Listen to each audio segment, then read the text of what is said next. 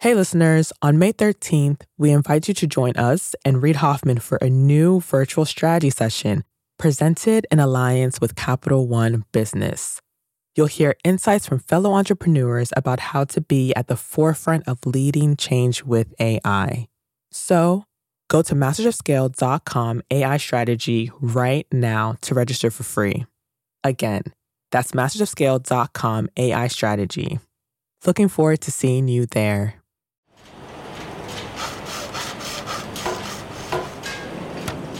One of the first things he made was a little wagon that he used to haul tools around in the workshop. That's Robert Pasin, the CEO of Radio Flyer. He's talking about his grandfather, Antonio Pasin, who came from a long line of Italian cabinet makers. He started making little red wagons for his workshop in Chicago, mostly just to cart around tools. But then he noticed those wagons were selling better than any of his other products. Like any good entrepreneur, he pivoted. Pretty soon he was out of the furniture business and in the wagon business. Come and get your wagons. America's finest coaster wagon for every boy and every girl. And that was really the birth of the iconic Little Red Wagon. From these metal stamped wagons, Antonio grew a family business that remains a heavyweight in toys a full century later. We had a year long celebration of the 100th anniversary. The capstone event was a big event that we had here in Chicago. We brought the world's largest wagon down to Michigan Avenue for a birthday celebration. The world's largest wagon is an exact replica of the original Little Red Wagon, but it's nine times the size. It weighs 15,000 pounds. Uh, the wheels are eight feet in diameter. Radio Flyer's brand is so recognizable that the giant wagon stopped everyone on Michigan Avenue in their tracks. We had lots of you know busy commuters going to work, kind of heads down, looking at their phone, and then suddenly they realized they were walking past the world's largest wagon, and they looked up and smiled and started laughing oh, and you know taking pictures and texting it to their family and friends. So it was just a day of you know lots of smiles. The thing is, it wasn't always all smiles for Robert and his company. In fact, the very first year that Robert took the reins, he faced a company in crisis. The company had been doing well for 70 plus years, but a lot of things were changing, and we had to change too. And one of the crisis moments that happened in my first year was that competitors came out with plastic wagons, and we didn't really see it coming. Plastic wagons are an existential threat when your company makes wagons from wood and steel. Those materials were part of Radio Flyer's heritage and identity. They had defined the company for decades, but time stops for no one, and it brings with it a never ending parade of new threats. Robert knew he would have to take a new look at his family's company. He would have to distinguish between the essential elements that were truly core to the company's soul and the traditions that were holding them back. And he would have to do this again and again because even the most successful companies face setbacks and stumbles as they inch their way toward a centennial celebration. In studying, with humility, these companies that have staying power, I believe this is the secret to longevity in business. You can scale a business that lasts a century or more, but you have to learn to rise and fall and rise again. Forget being a unicorn and learn to be a phoenix. You got to have incredible talent at every position. It's like this huge push. There are fires burning when you're going home. Can you believe it? Such an idiot. And then you go back to, this is totally going to be amazing. There are so many easy ways. So to know what to do. I have no idea what to do. Sorry, we made a mistake. But you have to time it right. Oops. Working out of a three bedroom apartment. Stuff that just seems absolutely nutballs. Ten years later, I'm like, well, that's just how you do it. We haven't made just how you do it. This is Masters of Scale. We'll start the show in a moment after a word from our premier brand partner, Capital One Business. I woke up in the middle of the night because I had this nightmare that we were front page news that we've done the stupidest mistake of our life by making this pivot. That's Aparna Saran, Chief Marketing Officer for Capital One Business, and she's recalling a moment from her previous position at Capital One when she was heading up a team designing a new business card. We had just made the decision to go all in and sunset the prior version of the product, which was honestly the cash cow for our business. When we made that decision within a senior leadership meeting, as someone who had been on the journey to build this out for five plus years, it was really exciting. But by the time the weekend hit, I started to feel the responsibility and the pressure. We are taking this big bet on something that I've built. Perhaps you've been there. You've made a pivotal decision, and then panic sets in. How would Aparna calm her butterflies and steer her team through this pivot? We'll find out later in the show. It's all part of the Refocus Playbook, a special series where Capital One Business highlights stories of business owners and leaders using one of Reid's theories of entrepreneurship. Today's Playbook Insight have multiple Plan Bs.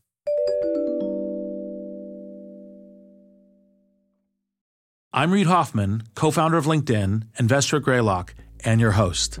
And I believe you can scale a business that lasts a century or more, but you have to learn to rise and fall and rise again. Forget being a unicorn, learn to be a phoenix. In my world, we talk a lot about unicorns, startups valued at $1 billion or more. But there's another measure of exceptional greatness and rarity a company, let's call it a phoenix, that lasts 100 years or more. And to be that kind of company, you have to plan for the long term. You have to build resilience. Like a phoenix, you'll inevitably soar upward and crash, and then reinvent yourself from your own burning ashes. To be clear, Phoenix companies don't actually die, but they do suffer the inevitable slings and arrows of outrageous fortune. They last because they demonstrate an extraordinary ability to bounce back. We don't talk about this much in Silicon Valley, where I've spent my career, we tend to champion the pioneers, the inventors who build a crazy idea from scratch and create their own market as they scale wildly. You might hear founders say they want to build a brand with impact, a brand that endures. But most of them say that as they throw themselves off a cliff and try to build an airplane on the way down.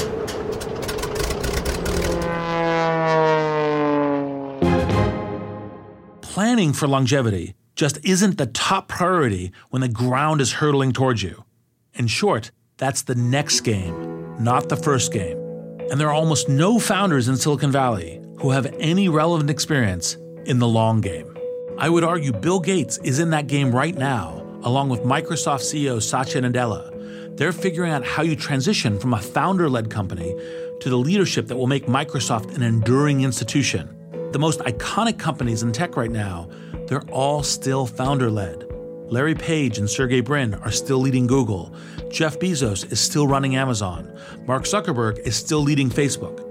We in tech are only just beginning to ask ourselves how do you build a business that thrives for a century or more? You have to go outside of Silicon Valley to answer that question, which is why we started the episode with Radio Flyer in Chicago.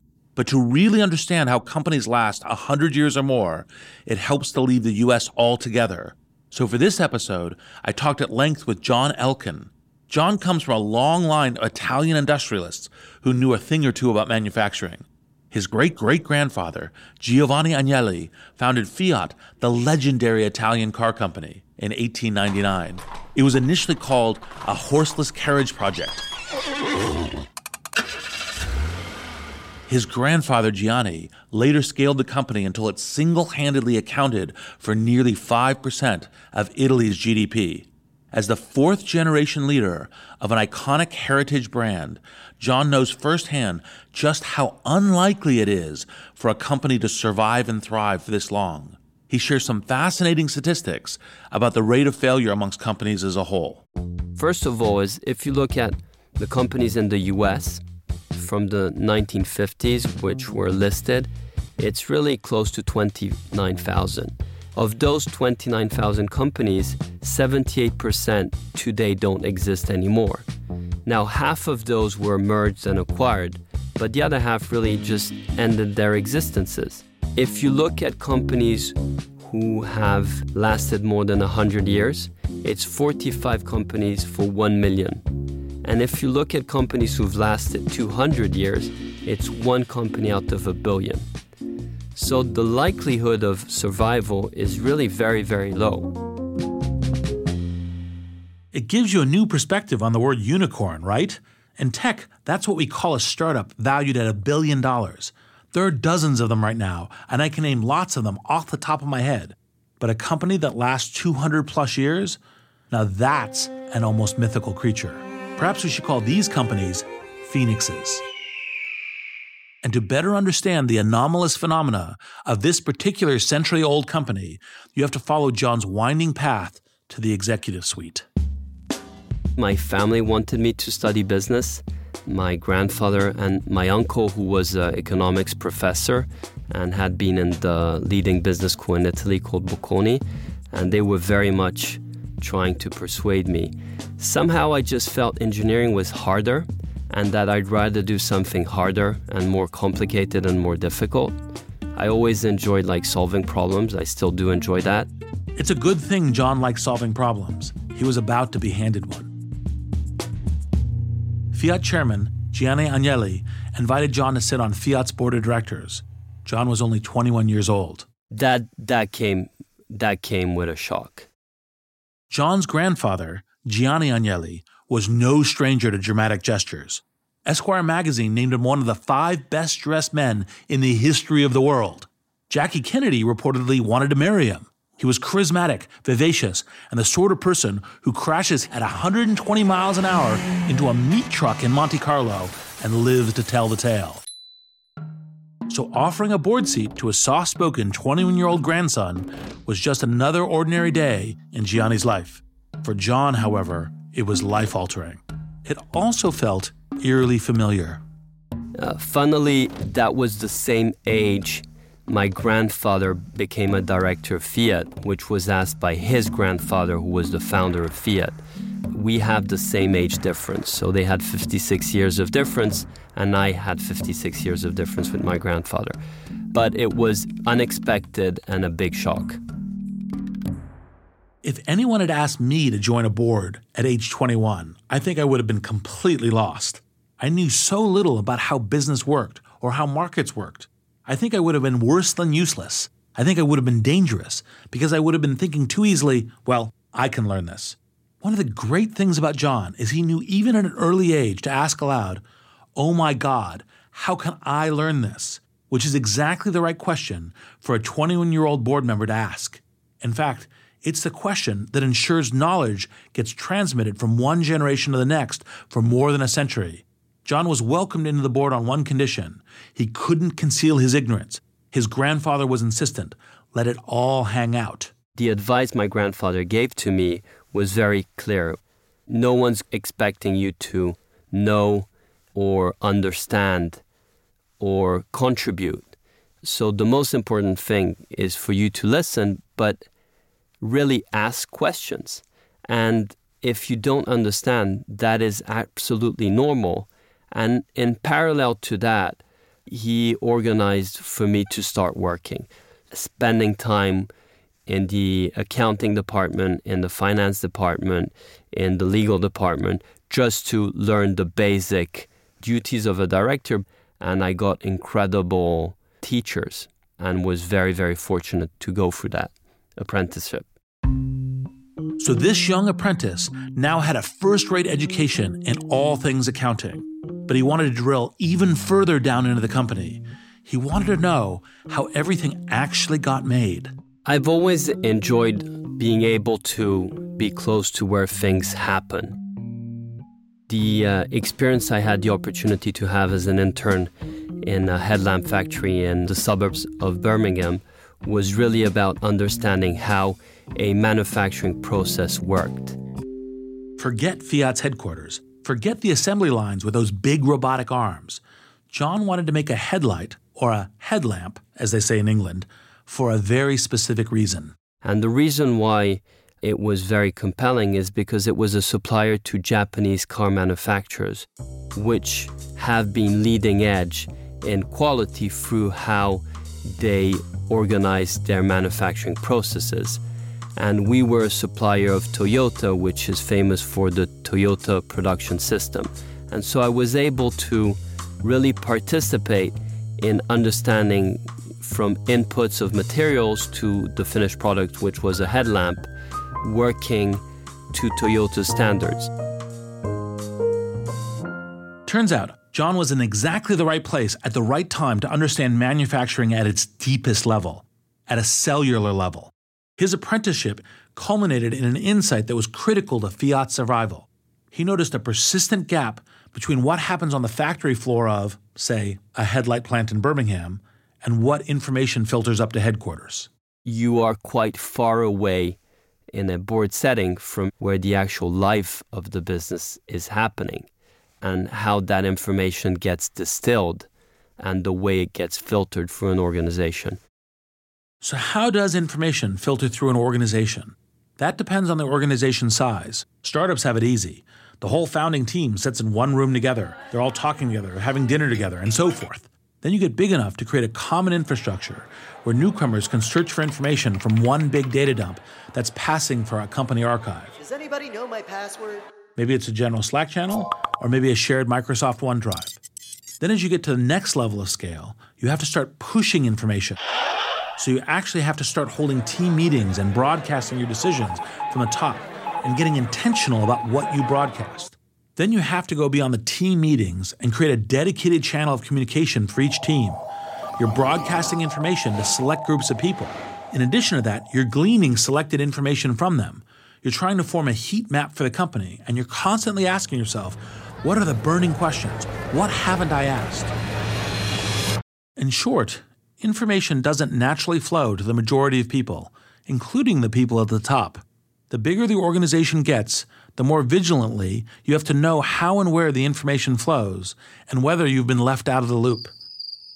It's lucky that John had a natural curiosity in this sort of information theory of the organization because he would soon have to pressure test Fiat's entire system of communication on his own. At age 29, he still considered himself an apprentice.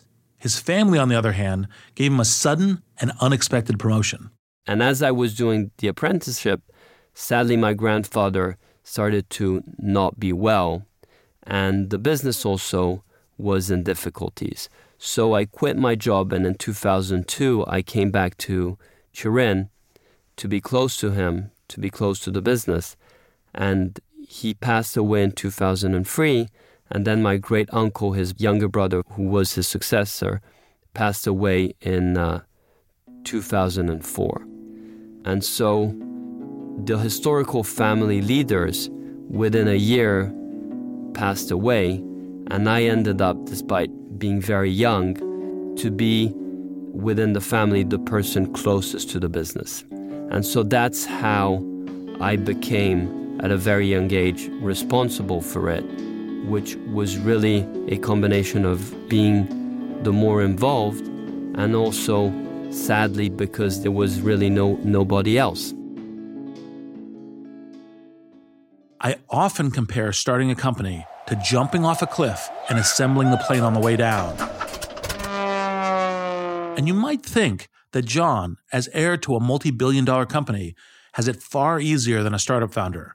He gets the plane fully assembled. All he has to do is keep it at cruising altitude. But here's the thing I know how to build a plane from scratch. I thrive on that adrenaline rush. I wouldn't be too thrilled if I was force marched into a cockpit of an aging 747 and told to fly while seeing every warning light flashing red. My instinct would be to grab a parachute, jump, and build a new plane. John, on the other hand, has no escape plan. It got very dark. It got very dark. That first year and a half was terrible. The company was doing badly. It had a lot of debt, and we were mainly indebted with commercial banks, Italian commercial banks, which were worried about the instability that lack of leadership had we had changed four CEOs from 2002 to 2004. And the last CEO, when my great uncle passed away, wanted to do a deal with the banks, diluting us and, in effect, taking control of the company. So, the first thing I had to deal with was really face that. How do you face that? First, you need a founding team that's prepared for evasive maneuvers. Luckily, our family was very strongly committed to the business and had no intentions of being taken out. This commitment to the business, to finding a solution and doing whatever it takes to navigate your way through, that commitment is hard to measure as an organizational attribute, but it's essential for any company that wants to go the distance. You will rise and you will inevitably fall. Things may get ugly along the way, and if you're going to rise again, you need this commitment. It's one of the unique advantages of a family run company. Success and failure are personal. It's both a law of physics and a law of business. What goes up must eventually come down. And when you're in a deep downturn and you intend to rise again, you're going to need a specific kind of person on your side. Nearly every great turnaround story begins with the same heroic figure the truth teller.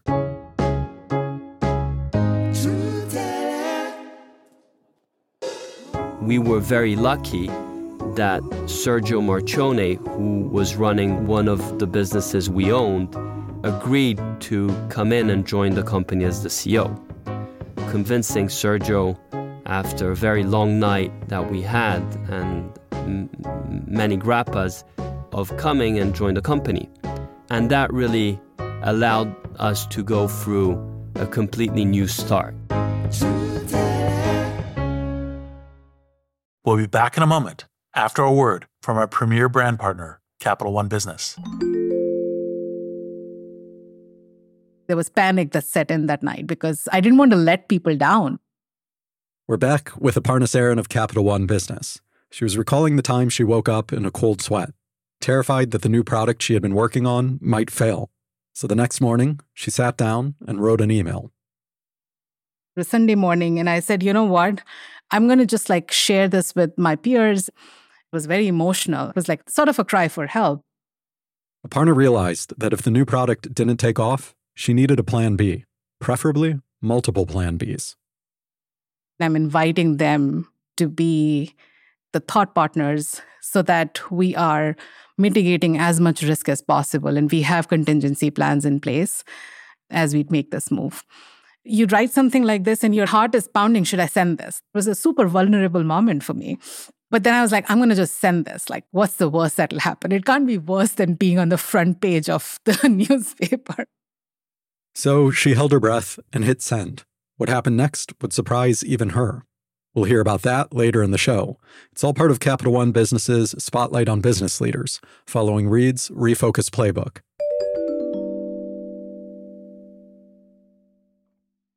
How did you know that Sergio, like you're young, you know, you have must have an instinct for these things, but how did you know Sergio was the right guy? And then, in addition to lots of grappas and a very long night, how did you decide to go into this battle together? So Sergio had run SGS, which is a company we owned, and had been very successful in turning it around. Prior to that, he had run Alusuisse, which was a conglomerate that he had turned around. So he had very successful experiences in turning around complex organizations. Secondly, Sergio was a truth teller, and for the amount of problems we had, having someone who was a truth teller was a breath of fresh air. His aptitude in being very honest really led to the extraordinary turnaround from 2004 to 2008 that Fiat went through. And I think the Grappas helped convincing him. In Grappas Veritas. And Sergio almost embodies the archetype running through every great story of a company turnaround. But this figure isn't required in turnarounds alone. In fact, any key executive who's grown a startup to massive scale must be, by nature, a truth teller. Your organization cannot adapt and cannot survive for long unless you have a truth teller at the top. And that executive team must also tell the truth to the people around them, and so on, up and down the chain of command. Hard truths should fly like an electric charge throughout the organization. And Sergio hit Fiat like a defibrillator. Clear. Sergio has always been someone who likes challenges and also has a profound dislike of situations which are not working well. When things don't go well in organizations, it's quite revealing in how people behave. And what is incredible is the amount of abuse you have. I mean, how much money we ended up spending in consultants, in investment banks, in lawyers. I mean, fiat by then was definitely very dysfunctional. To root out the dysfunction, Fiat first had to sever its relationships with the banks. So, who would finance the company instead? John convinced his family to reach into their own pockets and fund his turnaround plan. It was risky to be sure, but the family didn't hesitate to put their savings on the line. As a family, investing a big chunk of money in the company as bank loans were converted into equity and to make sure that the company would stabilize. That's really when we realized that the company was viable, that it had a great leader, and we committed putting a big chunk of our money into it. Usually, hairpin turns like this are delayed by turf wars, fights in the boardroom, activist shareholders circling in and calling everyone morons. And I had thought if you add family to the mix, you have a downright combustible situation. On the contrary, John tells me family is precisely the reason Fiat was able to make such a daring maneuver. I think it was very straightforward, Reid, because the older generations who ultimately have the moral authority. Subsequent to those years, we organized ourselves as a family in what I think is an effective way, where we have family members who are responsible, and these family members meet a couple times a year, and then we have a broader family meeting once a year, and we've made sure that communication is very clear. And then within the companies, we've made sure that we have very good directors, and that has so far worked very well. As John explained how his family came together to back this move, it occurred to me that the presence of these family members holding moral authority can be a real strategic advantage. It can provide you the certainty and believability you need to navigate a perilous shift and allow you to rise again. There's an interesting corollary in startup culture.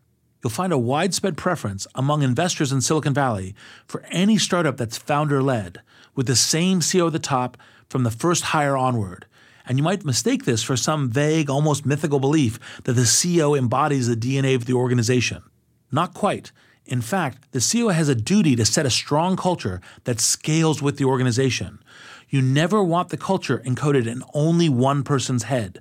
The real benefit of having the founders stick around is their ability to take a big risk, to say, we must take this risk. We must adapt to the future. We can't just preserve what we've built. And let's not just say it, but have the whole company believe in it and rally to their cause. The willingness to take that risk and the moral authority to drive it is actually quite hard to replace once the founder steps down. And that's why I find Fiat's family run business so fascinating. The family, in a sense, reflects the authority of the founder down through the generations. They've solved what Silicon Valley's iconic companies are only now just beginning to figure out how to create the long term moral backbone of an organization that will naturally tend to grow big and complacent with its traditions. And so the existence of the managing family may be one of the keys to becoming a phoenix. The fact of having so many enemies unified very, very much the family. I'm very grateful to my grandfather's generation and my cousins. Everyone was very supportive and everyone put personal money for the company to be stronger and really to make sure that it had the necessary capital to go through this turnaround. So the family was an incredible plus. Fiat, now a family concern, broke free of its financial burdens and began a process of reinvention. We were working on the launch of the Fiat 500, which was launched in 2007, which was then the 50th anniversary of when it was first launched. And that was really the moment where things started to really tick and be positive. And 2008 was the record earning year in Fiat's history. 2008 also happened to be the year of global financial meltdown, as I pointed out to John. Out of one frying pan into another. Um, exactly. Exactly. So 2008, which should have been Fiat's banner year, was instead the year of Fiat's fire sale. We went through a massive exercise of simplifying. We had too many companies. We want to be in less companies and we want to be in global businesses that can compete in a global scale. And the reduction of complexity definitely was of immense help. You had your own global upbringing. I mean, many countries, many languages, many cultures. How did you kind of map between which are the global opportunities, which are the right businesses of the future to focus on within the family portfolio? So I'll answer you in two ways. The first one is the reality is when you need to sell companies, you generally sell the good ones. And so there are many businesses that we had to sell because you're in no positions of choosing. The ones which we were left with, we then prioritized on the ones which we had a fair chance of competing on a global basis. If you're an enthusiastic listener of the show, you may recall our episode with PayPal co founder Peter Thiel. He encourages entrepreneurs to escape the competition by pursuing a wildly original idea. And you really should do that to the extent you can. But to be clear, even the most innovative companies must imitate their competitors.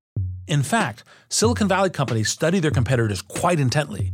How do you build a good server infrastructure? How do you build good data centers? What are you doing in terms of emerging technologies? Your competitors can give you a clue. So, that kind of engagement with the competition is actually, I think, true for everybody. Those competitors can spur your own team to take surprising leaps, and it can be disorienting. To travel forward, you must travel backward in time and rediscover the traditions that really constitute the core of your business. John has an interesting term for this experience. He calls it a return to the essence of what you do. I think it's important to stick to the core and the essence of what the organization is. Try and listen to very limited number of people because everyone ends up having his opinion. So as you go back to the essence, you somehow find a lot of the answers. And I think the truth telling being very candid about the problems, being very open about the issues, and then building the confidence that you know you can overcome it. Things get resolved. So one of the issues that had occurred was really that global markets opened up. And so Fiat, which we, we were really a diversified conglomerate, with very strong market positions in Italy faced incredible competition from outside. And the big change was really to open up to competition and not to fear competition, but really to engage with it. And that's where Sergio, being a truth teller, was incredibly important in allowing the conversation to happen and having the organization be willing to engage and get the confidence that it could engage. And I think that's really the big changer. Engaging with the competition will be key to any company that wants to rise again. You can only ignore the outside world for so long. And as John says, this takes organizational confidence. You have to believe in your abilities. And importantly, you have to know who you are. This often takes explicitly returning to the essence of the company. Radio Flyer is another example of how a legacy company can return to its essence. Remember Robert Pasin? He is the third generation CEO of Radio Flyer, another Phoenix company. They've been making little red wagons for a century. When I came into the business about 25 years ago, the company was kind of at a crossroads. We were more of an inwardly focused manufacturer, which had worked great for a long time. But we missed the fact that consumer tastes had changed, and these plastic wagons started taking away sales from our traditional steel and, and wood wagons. And so it was really a moment of beginning to redefine and reinvent the company. So there are two ways Robert might have responded to this competitive threat. He could have raced to catch up with the competition and rush into the plastic red wagon market. Instead, he asked himself a much deeper question. What are we? Are we a manufacturer? Are we a brand? Are we a design company? Think about that. Seven decades of making little red wagons, and this CEO has to ask himself, what are we? and what can we be the best in the world at? And ultimately, we decided that the thing that we had that was the most value was the relationship that consumers have with Radio Flyer. When we asked people to describe what does Radio Flyer mean to them, all these wonderful images would come up like, you know, I was playing outside, the sun was in my face, the wind was in my hair, I was playing with friends and family that I loved. I was imagining that I could go anywhere, that my wagon was a race car or a spaceship. And so we really focused in on the fact that Radio Flyer is a vehicle of the imagination. It can be anything you imagine it to be, and it can take you anywhere you want to go. And so then we said, well, let's really focus in on vehicles. And one of the things we found when we started asking people to describe the radio flyer they had as a kid, they would often describe a wagon, of course, but they many times say, I had a radio flyer tricycle when I was a kid. And we'd ask them to describe the tricycle, and they'd say, well, the tricycle was shiny and red, and it had chrome handlebars, and it had a big bell on it, and it was Radio Flyer. And we said, wow, that's crazy because we never made a tricycle. So we came out with it. And people point to it and say, I had that Radio Flyer tricycle when I was a kid. And it quickly became one of our best sellers. And then we leveraged that product into becoming the number one brand in tricycles. Radio Flyer sales have quintupled since Robert took the helm, and they've gone on to make everything from little red scooters to little red Teslas, but only after Robert decoupled the wagon from the deeper idea of their essential design little red, shiny vehicles. One of the things that really my grandpa baked into the DNA of this company as a designer and a craftsman was that anything that we put the Radio Flyer name on has to be beautiful design and it has to be really good quality. And I think those are the enduring values that have caused us to be able to not only survive for 100 years, but to thrive. It's a story of renewal echoed by Paulette Cole, CEO of ABC Carpet and Home and ABC Kitchen. Her father opened an iconic carpet store in Manhattan in the 1960s. And when Paulette decided to join the company 20 years later, she started asking that question too What are we? I mean, literally, the store was a carpet store across the street with 27 inch carpet cut up samples in all the windows with dust three inches thick.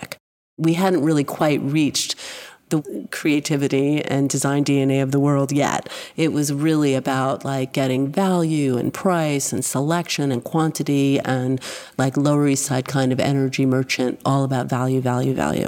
But Paulette did have a foundation. Quality was there. And she knew that she could take that foundation of quality and evolve it over and over to align with her values. Paulette left the company for about three years in 2000, and when she came back, she had a vision. That vision was a large progressive step left with the business where it felt really, really clear to me that the only way forward is to really plug in to that passion of purpose and you know why are we here? You know how can abc serve at its highest?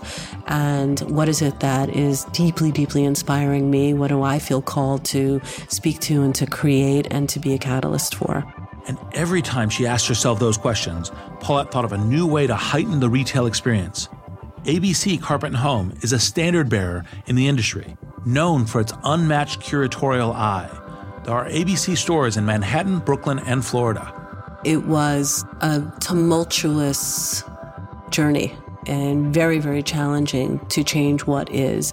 I think always remembering where you came from and having deep love, reverence, and respect for what was, but also really pushing forward and appreciating evolution and being part of evolution.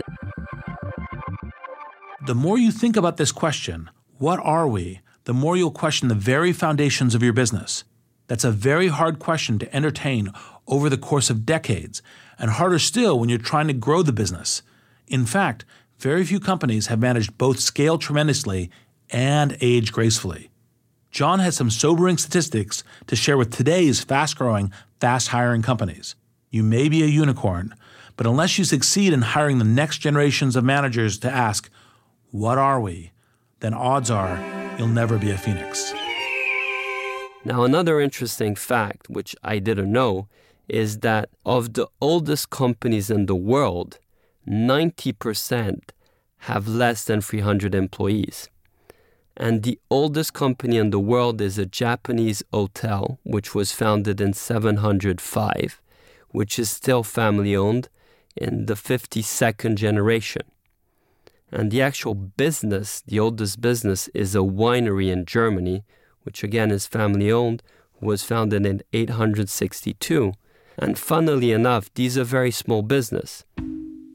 It's interesting to think that the businesses that survive the longest are somehow niche business rather than businesses that grow very quickly. So the more you grow, the more money you make, the more people you have, the more money you end up making as an organization. But at some point, like metabolisms, they end up being weaker as they grow. And by being weaker, they get affected and disappear quickly. I want to pause a moment to acknowledge this focus on the long term. This heralding of the phoenix isn't exactly what my profession is known for. In truth, the vast majority of investors today aren't particularly looking for longevity.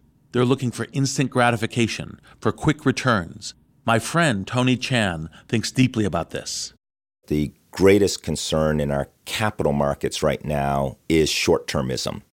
Tony's the CEO and managing partner at Cue Ball Group, a venture capital firm based in Boston, and he sees short termism as a real risk to the future phoenixes short termism is causing great, great risk to the capital markets, and it is not allowing great quality to grow.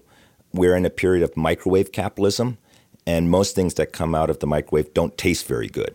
I don't recall anything in Greek mythology about a phoenix rising from the microwave. The structural pressures of how capital funds have been put to work for compensation and the culture that we are breeding, especially in many of the technology based firms that I love and embrace, that the only way to win is to think fast, scale fast. Tony's right. How many times have I said, start sprinting on this show? He is a great counterpoint to the speed first mentality that we champion in Silicon Valley. We joked that, look, while a lot of people are looking for unicorns, we're in search of sea turtles. He says sea turtle, I say phoenix. Potato, potato. The idea is the same. To last, you need the capacity to rebound and reinvent. Look at the companies that have really, really lasted. They've needed times to stop, reflect, readjust, and that's what building great durable businesses and durable brands has, you know, been about. We have to go back to recognizing that companies and capitalism have a purpose much more than just capturing value. They are out there to do more than just making profit.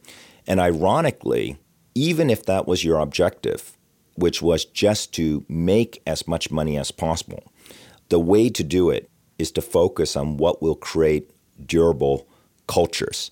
That's the only long term competitive advantage. Unicorn companies tend to be mission driven. The founder articulates a vision of the future. The employees rally around that vision, which is translated into a mission statement, which is printed on posters and drummed into every new hire's head until it's borderline irritating. It's a powerful and somewhat predictable process. But the Phoenix companies, the ones that can go the distance, they rise out of and soar beyond the founder's vision. And part of the rebirth needs to happen organically across the business. There have to be enough diverse centers of strength and enough decentralized lines of communication between them to enable a rebirth to come from any direction. And this is a far more unpredictable process inside a company. John compares it to the evolution of a city. Well, cities, as they scale, develop and develop and develop into much stronger entities. And one of the reasons for this is that cities are multidimensional which companies tend not to be. And so, as I was thinking about that, One of the secrets that we've had is that we've somehow been multidimensional in the sense that we've been in multiple businesses in multiple geographies. Think about it. Radio Flyer went from little red wagons to little red Teslas and tricycles and any vehicle imaginable.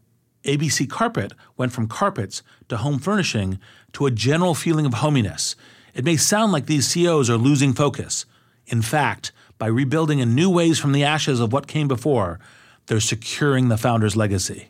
And you could argue that you have some, you know, very strong decentralized organizations where they end up being multidimensional and within each dimension their focus and somehow they're able to be more innovative and be able to be less rigid like somehow cities tend to be at least the ones that actually scale. Well the interesting thing about the cities parallel is on one hand cities are robust. I mean the the oldest organizations tend to be or society entities tend to be cities universities religions but one of the things that's interesting when you think about that is cities tend to be generally strong and vibrant, but when they get into trouble, they get into serious trouble. I mean, Detroit, right? Other kinds of places where all of a sudden the city gets like, if the robustness breaks, then it's in real trouble. Yeah. But what's interesting about that, those cities were very much built only on one point of strength. But the ones that scale are the ones that are able to revitalize themselves, and somehow that is the multidimensional notion. But if you rely only on one dimension, and the Detroit example is, is a good one, then you have one point of weakness. At some point, that will lead to trouble.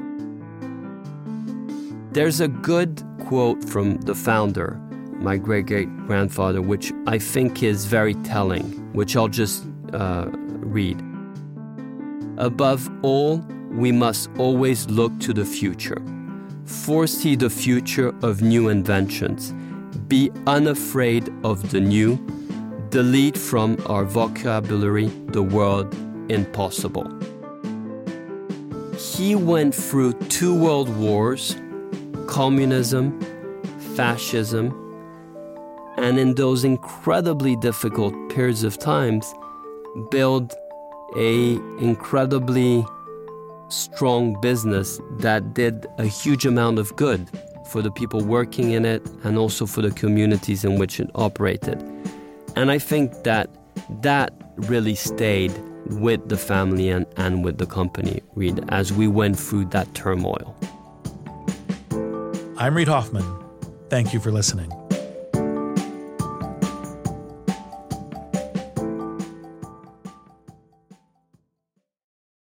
And now, a final word from our brand partner, Capital One Business.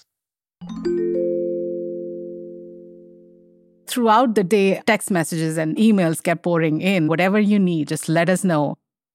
We're back one more time with Aparna Saran of Capital One Business.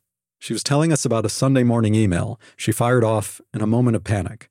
Minutes later, her inbox was overflowing.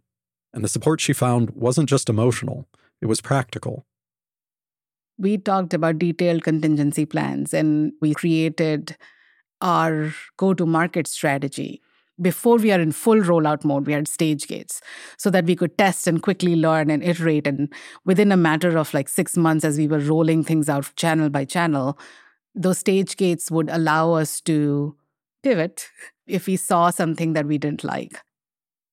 That day, Aparna learned a lesson that stayed with her. Having multiple plan Bs doesn't just expand your options, it gives you new opportunities. The best way to pivot is actually open doors for thoughtful conversations because humility in knowing that you actually don't know everything, as well as the empathy in knowing that disruption is always drastic and abrupt, helps you go through that pivot with other people in a very different way Capital One Business is proud to support entrepreneurs and leaders working to scale their impact, from Fortune 500s to first time business owners. For more resources to help drive your business forward, visit CapitalOne.com slash business hub. That's CapitalOne.com slash business hub. Masters of Scale is a Wait What original. Our executive producers are June Cohen and Deron Triff. Our producers are Dan Kedmey, Chris McLeod, Natalie Chang, Jenny Cataldo, and Ben Manila. Our supervising producer is Jai Punjabi. Original music and sound design is by the Holiday Brothers. Mixing and mastering by Brian Pugh. Special thanks to Chris Ye, Elisa Schreiber, David Sanford, Saida Sapieva, and Stephanie Kent. Visit mastersofscale.com to find the transcript for this episode.